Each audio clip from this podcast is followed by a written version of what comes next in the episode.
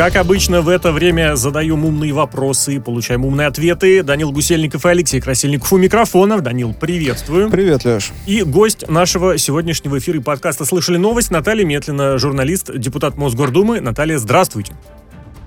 А, Алексей, Данил, добрый вечер. Хорошо ли вы меня слышите? Прекрасно слышим, еще лучше видим. Надеемся, что в течение всей программы, всего подкаста никаких нарушений не будет ни в плане видео, ни в плане аудио.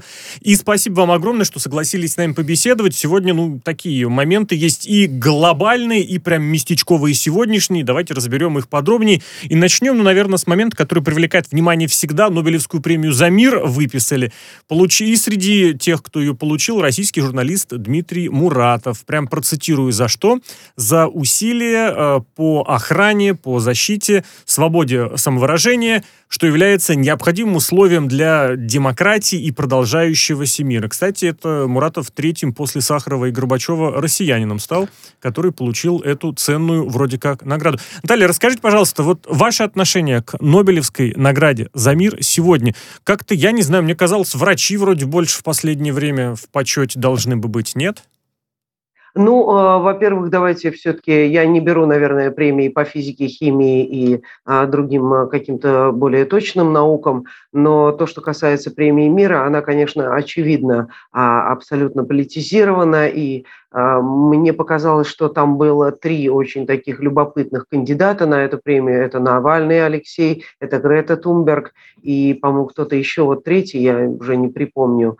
Ну, в общем, так сказать, так а, так мне кажется, сложилось все очень удачно. Я а, лично много лет знаю и очень мы плотно работали еще в период, когда я была журналистом «Совершенно секретно» с Димой Муратовым. Он невероятно смелый человек.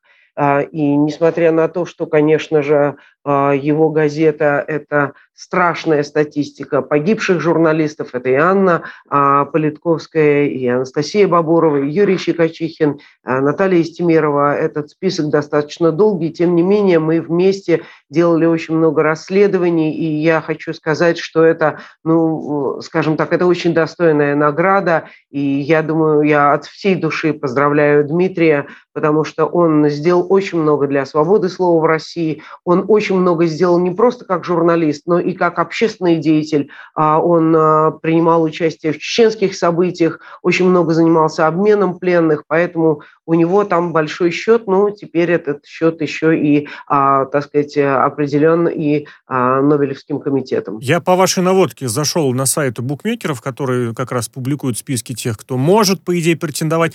И вот в топ-5 как раз комитет по защите журналистов, организация э, «Репортеры без э, границ». И вот победители, собственно говоря, Дмитрий Муратов, плюс еще, естественно, надо упомянуть журналистку Марию Ресу, которая стала второй. Вот к этому да. моменту почему такое внимание, на ваш взгляд, в этом году? А вы знаете, ну, наверное, мне кажется, что а, у меня даже нет стольких претензий, так сказать, российским средствам массовой информации, и у меня, я выскажу такую, может быть, неожиданную даже а, версию, потому что весь последний год мы находились, так сказать, и обсуждали, допустим, предвыборную кампанию в Соединенных Штатах. И вот э, как раз американская, например, американские средства массовой информации показали нам пример, как не надо работать, потому что они настолько истово топили за Байдена. Сейчас они, так сказать, переобуваются в воздухе, хоть и не мочат его, но все-таки журят, хотя на самом деле можно было бы использовать более крепкие солдатские выражения, но тем не менее, мне кажется, что свобода слова под большой угрозой и под большим давлением находятся журналисты, и я адресую эту премию, так сказать, всем нам, что, в общем, надо быть, наверное, свободнее, надо говорить а, то, а, что мы считаем должным, как говорил мой учитель а, Артем Боровик, если ты сказал правду один раз, то ты уже, так сказать, можешь считать себя победителем, но это нужно делать постоянно, и это очень смелая премия, потому что, конечно же, мир сейчас разделился, так сказать, журналистский на каких-то э, действительно воинствующих пропагандистов и, и, и, или на людей, которые просто, так сказать, оголтело обличают власть. Вот нет какой-то какой центристской позиции. Я все-таки придерживаюсь каких-то центристских позиций и считаю, что нужно, э, так сказать, э, я как расследовательский журналист также рассуждаю, потому что э, нужно все-таки дать э, слово двум сторонам всегда, и тогда ты поймешь, кто прав, кто виноват, а не навязывать, так сказать, свою точку зрения. Вот Муратов здесь в этом смысле, конечно же, соблюдает эти законы. Э, собственно, Наталья, я хотел у вас вот что спросить. Э, вы сказали, что премия политизирована, но с другой, с другой стороны, за Муратова порадовались. А в чем же тогда политизация? Просто рады за россиянина, который получил ее, нет?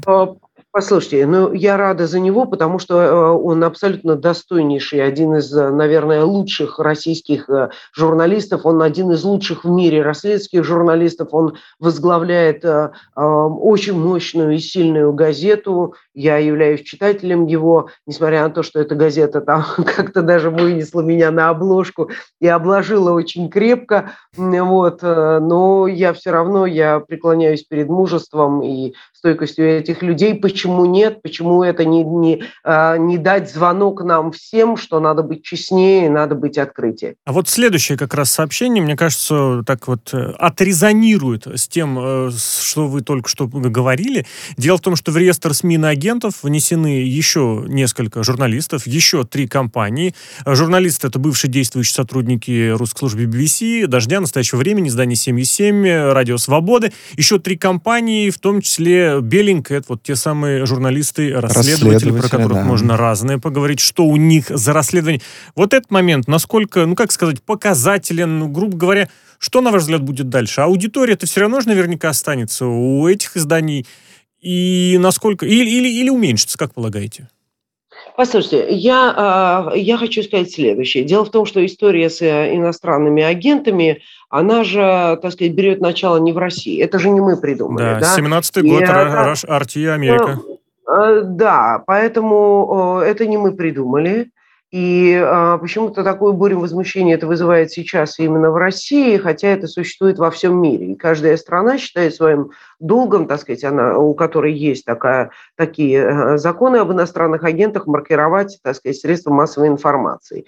А, наверное, это маячок в определенной степени. Есть вещи, с которыми я категорически не согласна. Это, там, например, эм, допустим, организация, которую а, маркировали иностранным агентом, которая занимается борьбой а, скажем, с домашним насилием. Угу. И а, маркировку такую организация получила в связи с тем, что ей Организация Объединенных Наций выделила там небольшой грант, на который они сняли ролик.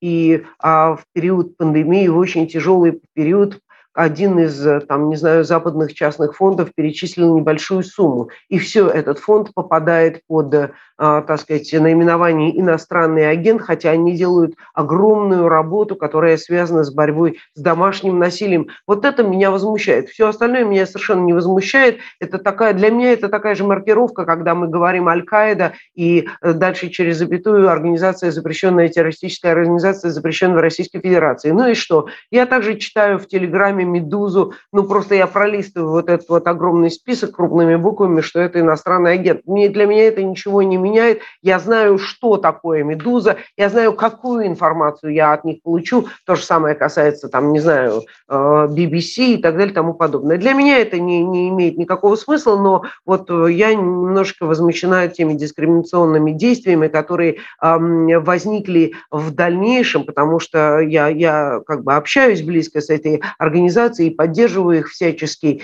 И для меня было очень странно, когда пришли арендаторы и сказали, вы знаете, вот вы получили такую, а, такую вот маркировку, покиньте, пожалуйста, наш офис, вот вам три дня, и собирайте манатки и валите отсюда. Это, это неприемлемо. Для меня это просто вот... Да, это тот страшно. случай, когда важно вместе с водой, уж извините за поговорку, и ребенка не выплеснуть. Да, Перегибы да. действительно бывают. Еще один момент регламентационный, чиновничий, бумажный. МИД российский заявляет о том, что через пару месяцев появится новый регламент порядка въезда, выезда из России. Нужно будет изучать новые правила. Все это на фоне встреч с представителями европейского, можно, наверное, сказать, европейского бизнеса. Вот что это, на ваш взгляд, за сигнал? Кому, как, что вот в ближайшем будущем нужно будет поближе как-то попристальнее изучить эти правила? Это какие-то опасения, может быть, что шлагбаумы новые появятся? Или просто, ну, как сказать, каждому времени свои правила, свои а, условия? А мне вот интересно, легче или труднее будет? А это как, ну, помнишь, как в той рекламе в памятной из 90-х? Позже узнаете. Угу. Ну, э, во-первых, давайте э, все-таки э, отделим мухи и котлеты, и людей, которые с разными с задачами приезжают, въезжают на территорию Российской Федерации, Российская Федерация нуждается в а, миграционных, миграционной рабочей силе. Это, очевидно, точка, все. Мы, к сожалению, вынуждены констатировать, а особенно я, как а, все-таки депутат от а, самого мощного, сильнейшего вообще мегаполиса в мире, который постоянно, так сказать, зависает в каких-то строительных объектах, а, я могу сказать, что огромную роль в этом смысле играют, в этом бизнесе играет привлечение миграционных работников то, что они здесь испытывают, какое чудовищное унижение, потому что стоит один раз Э, так сказать, приехать в наш миграционный центр в Сахарово, и можно навсегда забыть о том, что такое вообще права человека и так далее. Потому что это просто какое-то чудовищное издевательство. И здесь я считаю, что людям, которые из наших бывших союзных республик приезжают в Россию, они не от хорошей жизни приезжают, они приезжают потому, что их семьи там влачат нищенское существование, и для них это способ заработать деньги. Другой вопрос – что мы их должны приглашать тогда, когда мы исчерпали возможность предоставления рабочих а, мест для своих собственных а, а, граждан. И вот здесь, мне кажется, получается некоторый дисбаланс, потому что, например, строительный сектор, я не называю конкретные, так сказать, имена, отчества и фамилии, я говорю в целом, российский строительный бизнес, он считает, что он должен зарабатывать так, как наркобароны. И, соответственно... Об этом у нас будет чуть позже история одна. Вернемся да, к этому да, моменту, да. действительно. Мы к этому вернемся. Но это очень важный фактор, потому что я вот как, как депутата в районе, от района Конькова, где идет реновация, я должна, извините, собственной грудью, собственной репутацией затыкать те дыры, которые сейчас у меня возникают, потому что люди заезжают в, а, а, ну, в, простите, не совсем качественно выполненные ремонтные работы, поэтому, конечно же, приходится в ручном режиме каждую такую историю затыкать. Поэтому это то, что касается мигрантов. То, что касается, значит... Э, Бизнеса, вот. Туризма, да, политики, это, наверное, Бизнеса, другой совершенно туризма. момент. Вот, э, вот я вам приведу один пример. Я была во Франции один раз в жизни в 2002 году. В позапрошлом году французы мне вообще не глядя дали пятилетнюю шенгенскую визу. То есть я могу путешествовать по всему Евросоюзу сколько хочу, куда хочу и так далее. Ну, к сожалению, пандемия немножко изменила мои планы. У меня есть брат, моя э, родная тетка вышла замуж за ГДРовского немца в 1962 году. У меня в Германии живут два брата. Один из них живет в Мюнхене. Он абсолютно немец с русской душой. Каждый год 9 мая он приезжает в Москву, он вместе со мной идет по Тверской, хотя его э, дед служил в вермахте и погиб под Киевом. Он был пекарем, он хлеб пек. И он был убит под Киевом. И он каждый год приезжает сюда, идет со мной по Тверской, по Красной площади с портретами моих, моего деда, моего там э, других родственников. И э, а, э, мы идем в Петрович, пьем русскую водку, слушаем военные песни. Каждый год, 48 лет, 48 лет, он получает визу с 4 по 10 он испытывает дикие совершенно унижения, какой-то чудовищный лютый наворот э, бюрократический. Вот в этом смысле сейчас, конечно, и то, что, так сказать, э, Сергей Викторович Лавров уже обозначил новую схему въезда, когда можно будет на сайте МИД заполнить а, просто, так сказать, свою анкету и за 50 евро получить, ну, однократную, но достаточно длительную, а, так сказать, визу. Вот, вот с этим, конечно, да. Но когда это будет, это, на, на мой взгляд, вот эти два момента, которые которые которые, конечно, меня волнуют очень сильно. То есть, как я понял, Наталья, речь идет об упрощении и в случае с мигрантами, и в случае с туристами из э, зарубежных стран. Но там у Лаврова еще было про выезд, то есть э, про наших граждан еще что-то нужно, видимо, здесь э, идет речь. Ну, а что? Э, то, что касается въезда, понятно, что мы, а, мы боимся инфильтрации террористических а, всяких а, персонажей, которые под видом, там, не знаю, мигрантов или под видом, так сказать, туристов могут попасть на территорию нашей страны. От этого не застрахован никто. Да, действительно, наверное, нужно проверять. Но то, что касается ну, выезда, ну, не знаю, мне кажется, у нас и так достаточно сложная процедура с выездом. Ну, и с въездом в некоторые страны тоже, и в Великобритании, и в США, и, например, в Чехию можно ну, далеко не просто так получить. Это такой момент, такой момент, действительно, который заслуживает внимания дополнительного. Давайте к внутренней истории перейдем. Перейдем к истории страшной. В Оренбургской области 17 человек скончалось, 16 попали в больницу из-за суррогатного алкоголя. Вроде обещают, что проверки проводят. В организмах пострадавших при этом наруш... э, обнаружен чистый метанол с концентрацией в 3-5 раз выше смертельной. Это страшно даже просто звучит. Наталья, вот э, не желая как-то свою точку зрения сразу утвердить, но тем не менее, это не может быть от того, что, ну вот как, мы, Оренбургская область, на нас Москва смотрит не каждый день, не так часто. Президент сейчас другим занят. Вот, может быть, какие-нибудь послабления с проверками устроим, с проверками, с разрешениями. А вот сейчас, когда вот теперь все внимание на Оренбургскую область, вот теперь-то у них эти проверки начнутся. Не может такого быть? А, ну, вы знаете, э, то, что касается то, что касается этих проверок, ну, вообще они должны носить регулярный характер. Да. И для меня странно, что вот такие вот эпизоды, они же повторяются. У нас этот Увы. боярышник условный, а этот боярышник, он э, всплывает, э, так сказать, э, регулярно. Регулярно и, по разным регионам, и просто вот людям, которые контролируют, вот познакомиться бы, я не знаю, переговорить друг с другом, что если это было в соседней области, это, возможно, у вас-то тоже.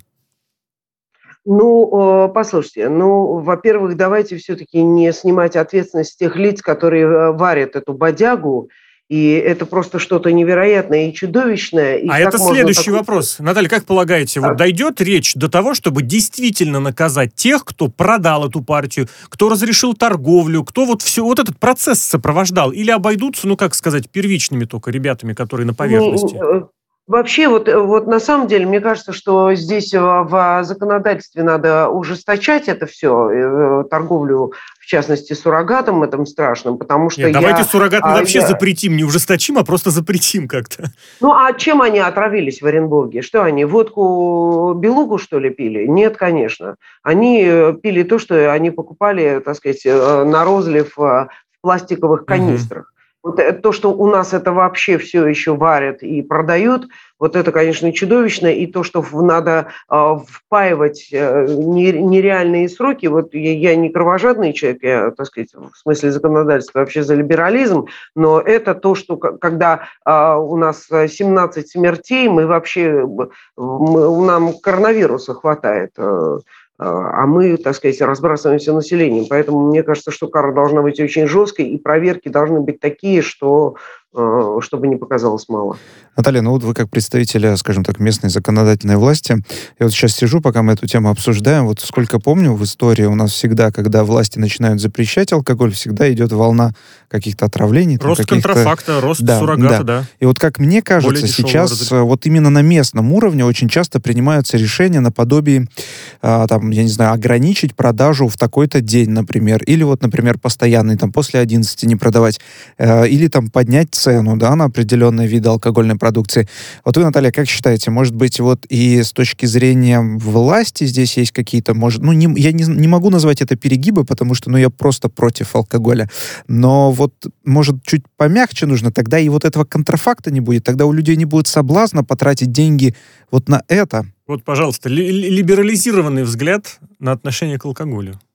А, вы знаете, у меня, а, скажем так, на, это, на этот счет своя какая-то очень точная, четкая совершенно позиция, потому что человек начинает пить тогда, когда ему нечем заняться. Извините, да? Ну, если мы не берем какие-то уже очень острые там наследственные вещи, какой-то там, так сказать, хронический алкоголизм, а, всегда нужна замена. Почему вот 12-шаговая американская система, да, она говорит о том, что ведь э, у каждого человека есть э, дырка в голове, в которой заткнута пробка. У кого-то вот у меня эта пробка работа, у кого-то там наркотики, у кого-то там, не знаю, водное поло. Вот когда ты эту пробку вытащишь, нужно что-то поменять, нужно замену да, поэтому у наркоманов это метадоновая терапия и так далее и тому подобное. Вот мне кажется, что у нас э, вообще люди стали работать меньше, ну, условно меньше, да, у людей появляется свободное время, да, досуговая составляющая, так сказать, мы не берем наш солнечный город Москва, а в других регионах она очень низкая. Вот, Поэтому кстати, мы... это интересная мысль, да, правильно, правильно. Да. Поэтому, поэтому, когда людям некуда податься, они ставят самогонный аппарат, в лучшем, это в лучшем случае они ставят самогонный аппарат, а в худшем случае они просто идут и, и соображают на троих. Давайте, наверное, При здесь, этом... да, Наталья, прошу прощения, времени так много, хочется уже да, подытожить, да, что ли, да, тем, да, что если да. алкоголь, ничего страшного нет, если это нормальный алкоголь и в меру, а вот не действительно, когда нечем заняться. Дело в том, что коронавирус вы упомянули уже, вот новый, увы, антирекорд, антирекорд смертности. И ситуация тяжелая, прямым текстом об этом говорят, но про вакцинацию все еще лишь призывают вести, ну, только разъяснительную работу. Слова премьер-министра Мишутина. Об обязательной речи не идет, и вопрос возникает, придет ли речь, э, дойдет ли речь до обязательной вакцинации. Потому что, ну, цифры действительно страшные, а процент вакцинированных в России очень низкий. Абсолютное количество повыше, а вот процент, конечно, какой-то очень маленький. Вы знаете, мне стыдно называть эти цифры. Мы находимся на 90-м месте в мире по вакцинации. По проценту, по проценту, да.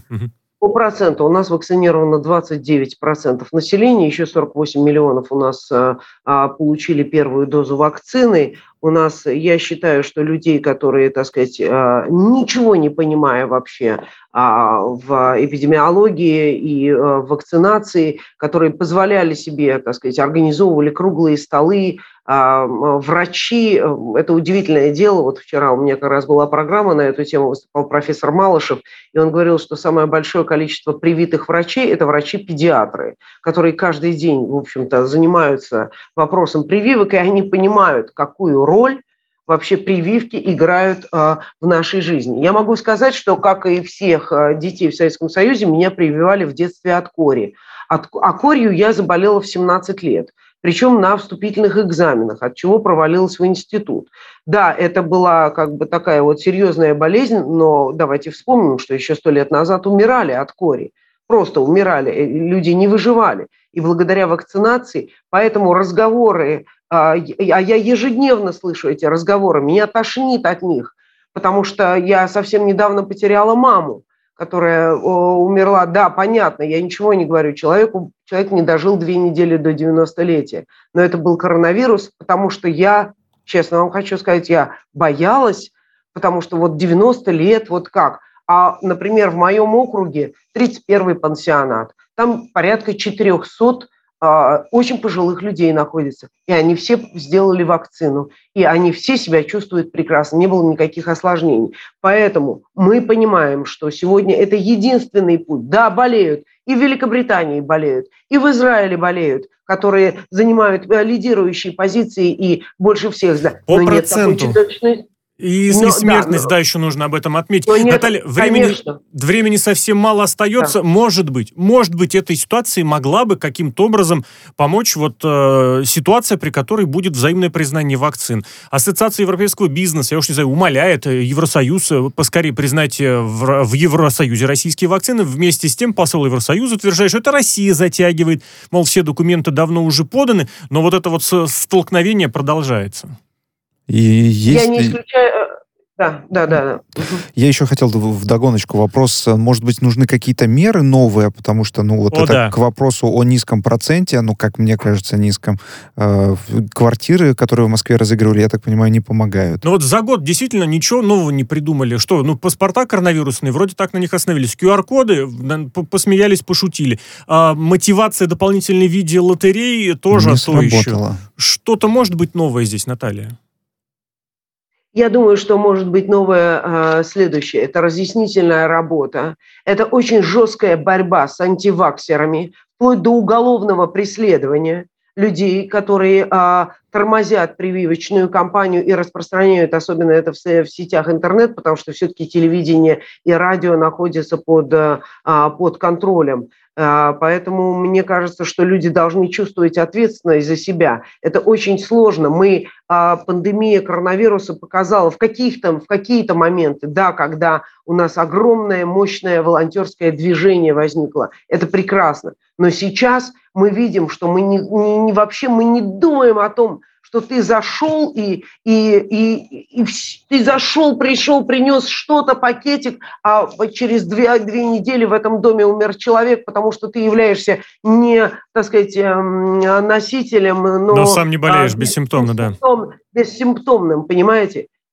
Вот в чем проблема. Это абсолютно безответственное, наглое и самое главное, это так, так, такое, как это так, такое Лицемерие. высшее вообще произведение, проявление необразованности. Вот мне кажется, что нужно, конечно, гораздо больше заниматься все-таки э, в хорошем смысле пропагандой, разъяснением, механизмом, потому что когда, там, не знаю, 60-летний человек говорит, что, что у него э, э, вакцина может повлиять на детородные функции, mm-hmm. ну, мне хочется прям сразу обнять его и лечь с ним в постель. Наталья, давайте прервемся буквально на несколько минут. Выпуск новостей на радио «Спутник». А у нас в гостях сегодня Наталья Метлина, журналист и депутат Мосгордумы, Данил Гусельников, Алексей Красильников микрофонов. Мы прям совсем скоро вернемся.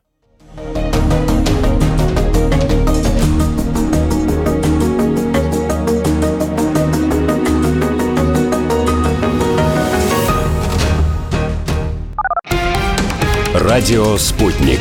Новости. Здравствуйте, в студии Михаил Васильев. Россия направила в американское посольство в Москве ноту с просьбой о снятии дипломатического иммунитета с трех сотрудников, которых подозревают в краже. Подробнее об этом э, в следующих выпусках новостей. Москва надеется в десятидневный срок получить от Берлина данные о том, кто сопровождал Алексея Навального на борту чартерного медицинского самолета, который летел из Омска в Германию. Об этом говорится в тексте встречного демарша Министерства иностранных дел России. Ранее э, постоянный представитель при ОЗХО Александр Шульгин отметил, что Москва готова к работе по линии правоохранительных органов и настаивает на проведении предметного экспертного диалога. Вместе с тем он считает, что страны Запада поддерживают тему с якобы отравлением блогера только ради политического и санкционного давления на Россию. Виктор Медведчук в 2014 году, э, договорившись с высшим руководством Украины, якобы организовал поставки угля из самопровозглашенных республик Донбасса. Тем самым была подорвана энергетическая независимость э, э, страны, заявил глава службы безопасности Украины Иван Баканов. Баканов при этом он не назвал именно тех самых высокопоставленных чиновников, э, в сговоре с которыми действовал Медведчук. Ранее сегодня э, председателю политсовета Украинской партии «Оппозиционная платформа за жизнь» огласили новое подозрение в госизмене и содействии терроризму. Из-за длительной голодовки Михаил Саакашвили находится в очень опасном состоянии. Э, считает лечащий врач опального политика. Николос Кипшидзе сегодня прилетел в Тбилиси из США и теперь ждет разрешения на свидание с экс-президентом Грузии. Медик намерен взять у него кровь и провести обследование. Саакашвили был задержан в Тбилиси 1 октября. Уже восьмой день он продолжает голодовку. На родине бывший глава государства проходит по нескольким уголовным делам. Э, чилийский суд возбудил уголовное дело против президента страны в связи с публикацией досье Пандоры. Подробнее об этом в следующем выпуске новостей.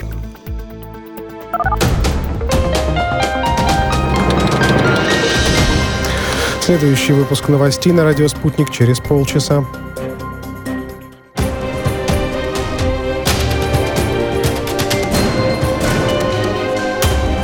Радио «Спутник».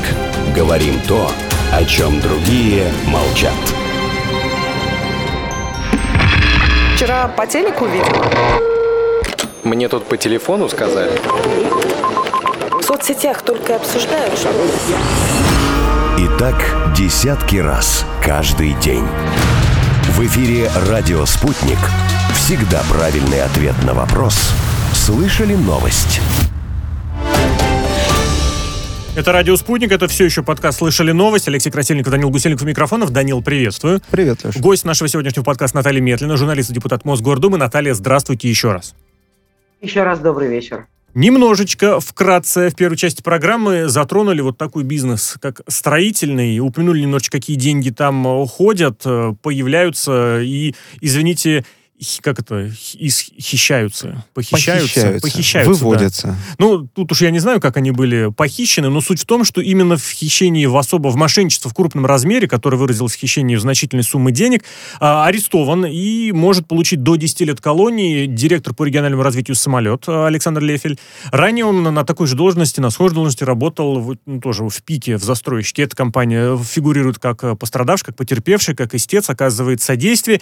И вот тоже момент, Наталья, ну, область действительно, в которой заработки легальные есть. Не знаю, наверное, полулегальные тоже могут быть, но людей все равно тянет нелегальщина. А, при проведении тендеров злоупотреблял своим положением Александр Лефель. Это психология, это неискоренимо, или это если есть у человека много, он всегда будет хотеть еще больше. Что тут? Или это так, такой конфуз в такой стране? Хотя я уверен, что в любой стране есть, увы, коррупция. Ну, э, коррупция в строительном секторе – это очень серьезная тема, и о ней можно говорить бесконечно, так же, как и смотреть на то, как э, застраивается Москва. Вот, поэтому я могу лишь э, сказать, что нарушений, нарушений в строительном секторе очень много, а нарушений там по этажности и так далее. Поэтому это одно уголовное дело, пусть и э, связанное с э, крупнейшим московским застройщиком ПИКом, оно, в общем-то, никаким образом не решает эту проблему, никого оно не, а, так сказать, не насторожит, никого оно не, а, так сказать, приведет чувство, и все резко бросят, так сказать, все. Вот я приведу один пример. Вот у нас в Новой Москве застраивается там, так сказать, комплекс Филатов Лук взяли его и забабахали, э, так сказать, э, какую-то невероятную этажность. А угу. там самолеты разворачиваются. Теперь они разворачиваются над теплым станом. И я, как персонаж Шалом Алейхима, чтобы враги мои были так в силах жить, как я в силах писать эти письма. И я вот пишу с утра до ночи, трясу аэропорт Внуково, Росавиацию и так далее, чтобы э, каждые 15-10 минут над моим родным округом не разворачивались гигантские махины, и э, летят они ниже 400 метров, это зафиксировано, шум дикий и так далее. Вот вам, пожалуйста, это что следствие чего? Следствие коррупции. Это не то, что какой-то там человек спер 100 миллионов. Это вот конкретные последствия вот тех коррупционных действий, которые, э, так сказать, происходят в этой сфере. Поэтому, конечно, бороться надо с этим нещадно, но поскольку э, это единичные, так сказать, э, единичные истории, мне кажется, что вот в этой области она абсолютно непобедима. У меня никаких иллюзий на этот счет нет. Наталья, скажите, пожалуйста, вот с другой стороны, если на эту историю посмотреть, я уже несколько мнений там прочитал в разных, скажем так, каналах, и кто-то считает, что это вот первая ласточка того, что э, строительному рынку и, в частности, вот этому крупному застройщику грозят большие проблемы. Вы в это верите? И... Давай уточним. ПИК здесь фигурирует как и потерпевший истец. Э, самолет неизвестно, потому что, ну, просто уточнить момент формально. В том-то и дело, что вот э, люди якобы сведущие, вот мы сейчас у Натальи вообще узнаем, говорят о том, что вот как раз ПИК-то и предъявляет претензии, да. чтобы скрыть внутри вот какую-то свою финансовую Интересно. оплошность. Так ли это? Ну, я, во-первых, я небольшой поклонник э, рассуждений на тему, э, в которой, которой я не имею э, непосредственного отношения, я не, не обладаю так сказать, носителем материалов этого уголовного дела. Я могу лишь сказать то, что мы знаем, как рухнул а, гигантский строительный холдинг под названием ИСУ-155, и э, на его, так сказать, руинах еще долго-долго будут возводиться а, дома за счет э, российских налогоплательщиков, достраиваются эти объекты. Поэтому, конечно, это очень тревожный звоночек. Я думаю, что мы с э, коллегами-депутатами, безусловно, на комиссии по градостроительству, а я являюсь членом этой комиссии, обсудим этот момент и, в общем, наверное, может быть, я не исключаю, что и затребуем какие-то материалы, не грозит ли это там срывами каких-то строек, а, и не получим ли мы очередную порцию в дальнейшем. То есть не является ли это, если это единичный случай, и действительно компания там очищает свои ряды, ну, такое возможно. А если это какой-то предвестник большой беды, то это очень большой сигнал и серьезный для московского строительного а, сектора. Вот, а потом приходите сразу на радио «Спутник» после этого совещания и расскажете нам последние новости. Это к разговору о том, что коррупция может быть в высоких кабинетах, а пострадает в конечном счете рядовой человек. И не обязательно государственных кабинетах, как да, оказалось. абсолютно в разных. Давайте к еще одной истории перейдем, к очень такой любопытной, относительно новой. Ну вот, э, так, секундочку, председатель комитета Вам Федерации. она хорошо знакома. Мне знакома, мне она Наталья любима. знакома. А Наталья нам сейчас подробнее расскажет изнутри. конечно. Дело в том, что председатель комитета Совет Федерации по конституционному законодательству Андрей Клишес считает, что закон об онлайн-голосовании в Москве нельзя продлевать в текущем виде, нужно доработать в, со- как, в сотрудничестве с ЦИК. На ваш взгляд, что здесь нуждается в доработке, в принципиальной? И вот вы доверяете онлайн-голосованию? Просто я как раз как житель района, который экспериментально голосовал в электронном виде уже давно, А я, кстати, попытался найти Наталья, как э, избиралась, но я Наталья, честно, так и не нашел. Вы не с электронным голосованием, нет? Нет, нет, нет. У меня, у меня было голосование только очное в Коньковой теплый стан. Это был 19 год. А, По-моему, тогда действительно несколько районов в качестве эксперимента. Это были выборы в Мосгордуму. Но в моих районах было только очное голосование. Я честно победила на этих выборах, набрав почти 40%. Следующий за мной кандидат набрал 32%. Но не в этом. Мы говорим про сейчас про электронное голосование. Вот смотрите, давайте сравним вот любопытную мне как раз вот мы обсуждали с Андроником Миграняном, вот эту вот историю с тем, а, как американцы голосовали по почте. Вы помните, да? Да, вот на прошлый последних год. выборах. И когда Трамп, Трамп призвал не голосовать по почте, а прийти очно. Поэтому голосование по почте, грубо говоря, очень сейчас я очень примитивно, да, результаты голосов, голосов по почте, они отличались от тех голосов, которые получили очно, да. Давайте посмотрим. А в этом же нет ничего не- удивительного. Наталья, я прошу прощения, краткий пример. Режиссер Майкл Мур еще 4, 5 уже лет назад говорил, если бы можно было голосовать по смартфону, по компьютеру, по приставке, по геймбою, я не знаю, по пейджеру, результаты выборов уже в 16-м были бы другими. Почему? Ну, потому что вот те, кто проголосовали бы против Трампа, они не хотят ходить, они не любят ходить. Им вот где-нибудь посидеть у телека, у приставки, у планшета. Я не исключаю, что именно так. Во-первых, чем хорошо электронное голосование?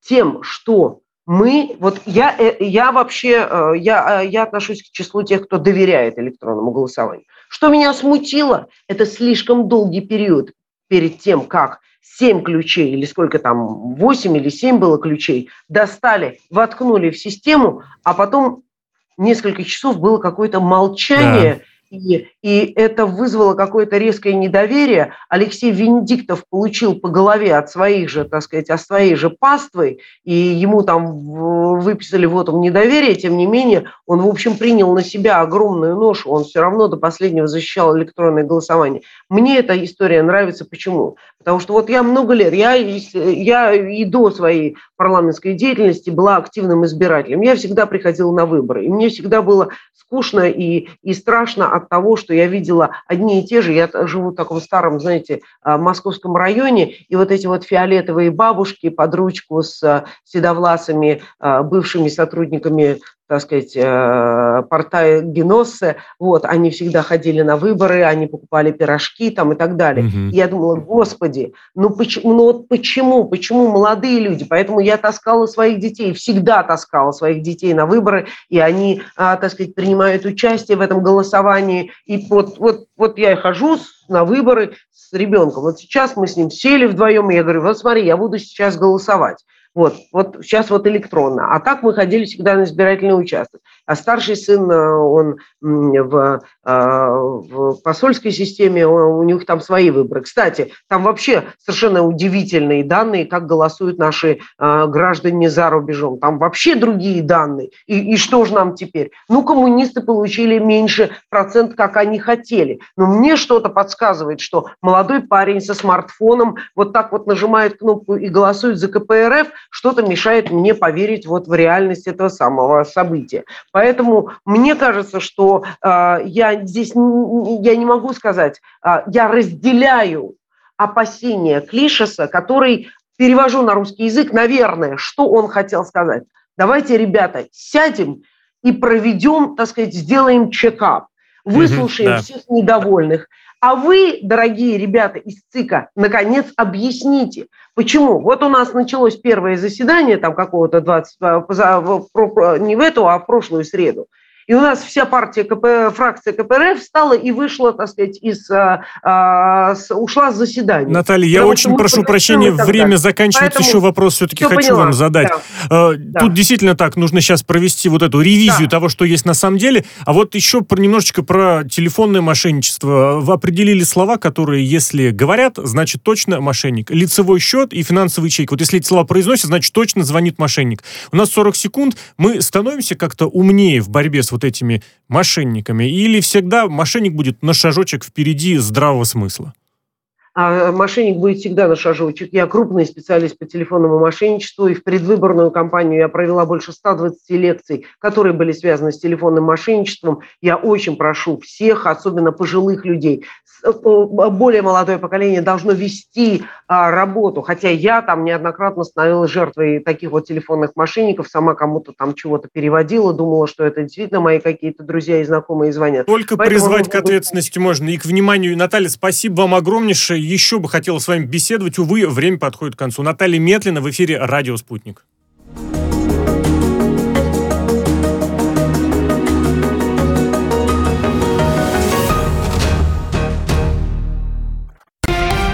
Радио «Спутник».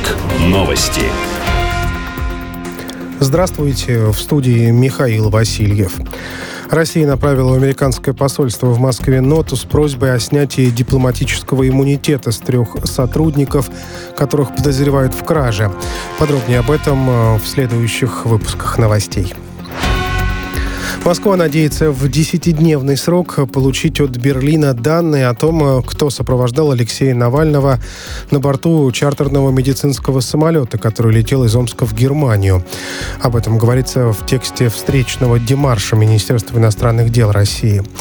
Ранее э, постоянный представитель при ОЗХО Александр Шульгин отметил, что Москва готова к работе по линии правоохранительных органов и настаивает на проведении предметного экспертного диалога. Вместе с тем он считает, что страны Запада поддерживают тему с якобы отравлением блогера только ради политического и санкционного давления на Россию. Виктор Медведчук э, в 2014 году, э, договорившись с высшим руководством Украины, якобы организовал поставки угля из самопровозглашенных республик Донбасса. Тем самым была подорвана энергетическая независимость э, страны, заявил глава службы безопасности Украины Иван Баканов. Баканов при этом он не назвал именно тех Э, самых высокопоставленных чиновников, э, в сговоре с которыми действовал Медведчук. Ранее сегодня э, председателю Политсовета Украинской партии «Оппозиционная платформа за жизнь» огласили новое подозрение в госизмене и содействии терроризму. Из-за длительной голодовки Михаил Саакашвили находится в очень опасном состоянии. Э, считает лечащий врач опального политика. Николос Кипшидзе сегодня прилетел в Тбилиси из США и теперь ждет разрешения на свидание с экс-президентом Грузии. Медик намерен взять у него кровь и провести обследование. Саакашвили был задержан в Тбилиси 1 октября. Уже восьмой день он продолжает голодовку. На родине бывший глава государства проходит по нескольким уголовным делам. Э, чилийский суд возбудил уголовное дело против президента страны в связи с публикацией досье Пандоры. Подробнее об этом в следующем выпуске новостей.